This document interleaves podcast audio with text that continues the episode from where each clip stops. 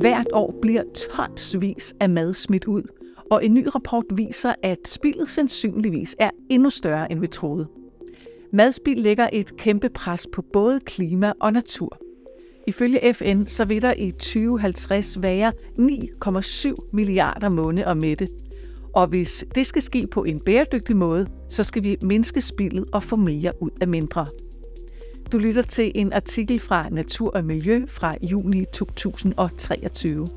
Artiklen er skrevet af journalist Silja Nørgaard Alstrøm, og så er den læst op af mig. Jeg hedder Charlotte Tornhøj Dalstrøm, og jeg er chefredaktør her på Natur og Miljø. Artiklen er en del af et tema om madspild, så der er også flere andre artikler, du kan lytte til. En halv liter sur mælk bliver hældt i køkkenvasken. De sidste rester af lasagne, blandt selv salat og pomfritter, ryger direkte fra buffeten over i skraldespanden inden lukketid, og skæve eller bulede gulerødder bliver kasseret, fordi de ikke kan sælges som førsteklasses varer. Ifølge FN's landbrugsorganisation FAO bliver en tredjedel af alle verdens fødevarer hvert år smidt ud. Samtidig vokser jordens befolkning, og hvis vi i fremtiden skal producere mad til alle på en bæredygtig måde, skal vi blive bedre til at udnytte jordens ressourcer effektivt.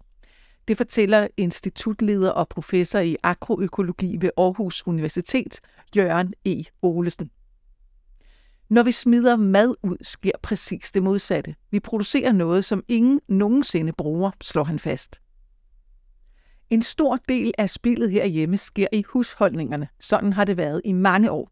Men noget tyder på, at inflationen har fået os til at tænke os bedre om. Hos Coop oplever de i hvert fald, at kunderne køber færre dyre varer, hvilket desværre også går ud over salget af økologiske varer. Men samtidig bliver der købt mindre ind. I perioden fra marts 2022 og året ud er det samlede salg af varer faldet med 4% sammenlignet med perioden før krisen. Vi forventer, at det skyldes, at folk er blevet mere omhyggelige med at få brugt alt op derhjemme, og det giver en klimagevinst, det siger Coops CSR-chef Thomas Roland. FAO anslår, at produktionen af al den mad, der spildes verden over, udleder 3,3 gigaton CO2 om året, og det svarer til 8-10 procent af verdens samlede udledning. Men ifølge Jørgen E. Olsen er det ikke alene CO2-udledningen, der gør madspild til en udfordring. Problemet er, at det øger kravet til, hvor meget plads vi skal bruge til landbrug. Areal er den begrænsende faktor her på kloden, og derfor er det afgørende, at vi lærer at spille mindre, siger Jørgen E. Olesen, og det store spørgsmål er så, hvad skal vi gøre? Alt, svarer han. Før vi ser på nogle af løsningerne, så starter vi med at få styr på, hvad begrebet madspil egentlig dækker over. Man kan argumentere for, at der er rigtig mange typer af spild. Også noget, som vi måske ikke opfatter som egentligt fødevarespild, siger Jørgen E. Olesen. Madspild karakteriseres som affald, og det hører derfor under Miljøstyrelsen. Affaldet kan inddeles i to. Madspild og madaffald. Det, der adskiller spild fra affald, er, at det kunne være blevet spist af mennesker. Kigger vi på en banan, så er det kun selve frugten og ikke bananskrællen, der karakteriseres som madspild. Miljøstyrelsens seneste opgørelse over madspild i Danmark er fra 2021, og den viser, at vi hvert år smider 814 tons spiselig mad ud. På rejsen fra mark til tallerken er der mange faldgrupper, hvor maden risikerer at blive smidt ud. Måske revner et par tomater, fordi de bliver tabt på gulvet i drivhuset. Måske kommer butikschefen til at bestille flere rugbrød hjem, end hun kan nå at sælge. Eller også så glemmer vi den halve omelet, der ligger bagerst i køleskabet. I dagligvarehandlen smides der hvert år 96 tons mad ud, hvor meget af det fortsat kunne have gjort stor gavn. Men dagligvarerbutikkerne støder ofte ind i en lang række barriere, når de vil donere deres overskudsmad. Derfor har Fødevareminister Jakob Jensen aktiveret en tværministeriel taskforce, som skal finde løsninger, der gør det lettere for danske virksomheder at donere overskudsvarer. Ambitionen er, at Fødevareministeren til sommer vil modtage en række forslag til mulige justeringer og regelforenklinger på området. Det store spil ærger Rikke Lundsgaard, der er landbrugspolitisk seniorrådgiver i Danmarks Naturfredningsforening. Vi gør os alle mulige anstrengelser for at redde klimaet og begrænse ødelæggelserne af naturen. Men når så mange fødevarer går til spilde gennem hele kæden fra jord til bord, så virker det næsten omsonst. Tænk, hvor meget natur vi kunne få tilbage, hvis vi rent faktisk udnyttede alt den mad, der bliver dyrket og produceret, siger Rikke Lundsgaard, og påpeger samtidig, at det kan være vanskeligt at pege på én løsning. Men vi må kollektivt nå hen til en bevidsthed, hvor det er lige så forkert at smide mad ud, som det er at tænde en smøg, når man er sammen med små børn. Landbruget er det område, hvor der ifølge Miljøstyrelsen går mindst mad til spilde. I alt kom 59.000 tons af det samlede madaffald fra landbruget, og af det var 44.000 tons karakteriseret som madspild. Men ifølge en ny rapport, som Rambøl har lavet fra One Third, Danmarks tænketank mod madspild, tyder det på, at der går langt mere til spilde i landbruget, end Miljøstyrelsens tal kan dokumentere. Ja, faktisk viser rapporten et spild på yderligere godt 128.000 tons i 2021. Forklaringen er, at Miljøstyrelsens opgørelse tager udgangspunkt i en statistik over affald. Men rapporten fra One Third viser, at en del af det samlede tab i landbruget ikke bliver registreret i affaldsstatistik. Det kan blandt andet skyldes, at produkterne ikke når at blive registreret som fødevare og dermed heller ikke som madspild. For eksempel så bliver frugt og grønt først anset for at være mad, når det er høstet. Derfor bliver gulerødder, som landmanden ikke kan få afsat og pløjet ned i jorden igen, ikke registreret som madaffald eller madspild. Og produktionsdyr de bliver først regnet for at være en fødevare, når de er godkendt til slagtning, og derfor bliver de heller ikke registreret som affald eller spild, hvis de dør, før de bliver godkendt. Rapporten stiller skarpt på syv kategorier af fødevarer og siger dermed ikke noget om det samlede spild i landbruget. En undersøgelse foretaget af WWF, Verdens Naturfonden om landbrug i Storbritannien, viser, at der her hvert år går 3,3 millioner tons mad til spilde. Den spildte mad har krævet et areal på størrelse med halvdelen af Wales at fremstille. Præcis hvor høje tallene for det skjulte spild er i Danmark er ikke til at sige, men kigger man på rapporten fra One Third, er det især tabet af grøntsager og rodfrugter, som springer professor Jørgen E. Olsen i øjnene. Det ser forholdsvis højt ud. Det kan jeg ikke forstå, man ikke kan lave bedre dyrkningspraksis på, siger han, men understreger i samme åndedrag, at det kan være meget vanskeligt at komme spillet til livs, og det gælder for alle typer af fødevarer. For rodfrugterne handler det ofte om, at de kan være svære at sælge i butikkerne, hvis de har en forkert form. Ofte er det heller ikke muligt at afsætte de skæve grøntsager i industrien, fordi de vil være af andre sorter end dem, som de bruger til at lave for eksempel kartoffelmel eller pomfritter af.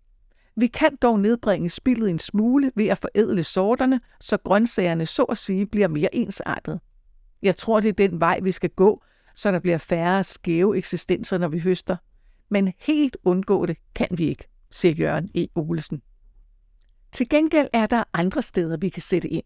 Vi kan eksempelvis genoverveje, hvad der er spild, og hvordan vi kan få mere mad ud af de råvarer, vi har, mener Jørgen E. Olesen.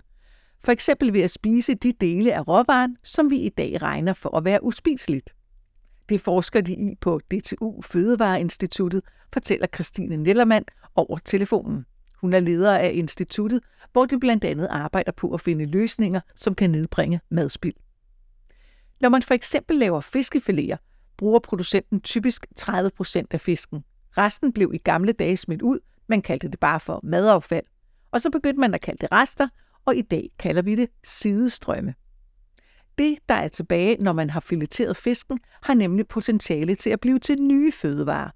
Og selvom ben, skin og hoveder fra fisk muligvis ikke er det første, der får dine tænder til at løbe i vand, så indeholder de en masse næring. Der kan være masser af proteiner og andre stoffer i, og meget af det kan faktisk blive til noget, der er fødevarerettet. Det er ikke fordi, vi skal spise fiskeben. Tanken er, at vi hiver de sunde og vigtige stoffer ud og bruger i andre produkter, som vi kan spise. Vi skal forsøge at genbruge alt. Fødevarene skal fortsat være sunde og sikre, men vi skal selvfølgelig også se på, hvordan vi gør det bedst muligt, billigst muligt og med mindst muligt forbrug af energi, siger Christine Nellermand. Sidestrømmene kan også stamme fra ølproduktion i form af mask, overskydende blod fra slagterier eller kartoffelskralder. I Danmark arbejder både universiteter og industri på at finde nye måder at bruge sidestrømmene, men potentialet rækker langt ud over vores landegrænser og kan ændre fødevaresystemet i en mere cirkulær retning, fortæller Christine Nellermann. Det er besværligt, det er stort og også meget større end Danmark, men det vi kan i Danmark er at vise, hvordan det vil kunne lade sig gøre, siger hun. Christine Nellermann forventer, at vi inden for få år vil begynde at se nye produkter på hylderne, som stammer fra sidestrømme. Og dernæst er det op til forbrugerne, om det bliver en succes. Hvor gode vi kan blive til at udnytte jordens ressourcer effektivt, afhænger nemlig i høj grad af forbrugerne. Derfor har vi ikke kun brug for et omtænkt fødevaresystem. Fremtiden kalder også på en bæredygtig revolution af vores madkultur. Og for at kunne udnytte landbrugsjorden mere effektivt, så skal vi ifølge professor Jørgen E. Olesen også lære at spise mindre kød. Men det kommer ikke af sig selv, mener Judith Køst, direktør i Madkulturen, en selvejende videns- og forandringsinstitution under Fødevareministeriet. Det kræver, at vi bliver dygtigere til at lave mad. Vores madlavningsevne bevæger sig i en fuldstændig forkert retning. I særdeleshed vores evne til at lave mad af de råvarer, der er tilgængelige for årstiden. Det er årsag til en meget, meget stor del af det madspil, vi har, siger Judith Køst. Hun mener, at en lang række køkkenkompetencer er gået tabt fra tidligere generationer. De klassiske husholdningsdyder og råd er jo tilbage fra den gang, hvor vi både kunne lave mad, men hvor vi samtidig ikke havde råd til at spille. Derfor var man nødsaget til at have færdigheder, der gjorde, at man brugte alt det, man havde. Vi er blevet dårligere til at improvisere en lækker ret ud af de rester i køleskabet, og så ender de ofte i skraldespanden. De gamle dyder skal tilbage, men i en moderne kontekst, mener Judith Køst. Vi skal kigge på vores kompetencer. Vi skal lave nogle segmenterede indsatser, fordi alles liv ikke er ens. Der er en løsning til unge og en anden til børnefamilierne. Og så skal vi have fokus på det lange seje træk. Vi skal have det på dagsordenen i folkeskolen, på ungdomsuddannelserne og erhvervsskoler. Og når vi nu skal i gang med det store løft af danskernes kompetencer i forhold til mad, så kan vi lige så godt i samme ombæring lære, hvordan man laver lækre kødfri retter. Vi spiser kun så meget kød, fordi vi synes, det smager godt. Så hvis vi skal kunne lave mere mad uden kød, skal vi forstå, hvordan vi kan lave mad med umami-smag på andre måder, siger Judith Køst. En anden og nok også væsentlig årsag til det store madspil er økonomi. For selvom det kan lyde paradoxalt i en tid med stigende fødevarepriser, hvor mange oplever, at pengene er små, så viser opgørelser, at vi i dag kun bruger 10% af vores disponible indkomst på mad. Til sammenligning gik 24% af indkomsten i 50'erne til mad. Så måske er det sidste lille skub, der skal til, det, som vi indledte artiklen med, inflation. Der er jo ingen tvivl om, at vi spiller, fordi vi har råd, og det har vi ikke altid haft. Hvis jeg skal sige, hvad der skal til ud over kompetencer, segmenterede indsatser og den lange seje træk i skolen, så er det, at vi skal have en krise. Og den har vi fået nu, siger Judith Køst. Artiklen, du netop har lyttet til, er en del af et tema om madspild. Hvis du vil lytte til mere, så find artiklerne Strømme af mad og Bælfrugter, som der farmor var barn. Tak fordi du lyttede med.